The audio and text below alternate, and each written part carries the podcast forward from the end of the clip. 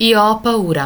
Io ho paura è il più bel film realizzato da Damiano Damiani all'infuori dei suoi famosi e notevoli film sulla mafia. Questo è appunto il vero capolavoro, con Gian Maria Volonté poliziotto, dalle umili origini e fedele al proprio dovere, che scopre la corruzione e comincia a vivere oppresso da un grande timore, una grande paura per la propria vita, sotto la pesante cappa di piombo del 1977 romano. Viene assassinato davanti al cinema Aureo, che a quei tempi si trovava all'incrocio tra via delle Vigne Nuove e via delle Isole Curzolane.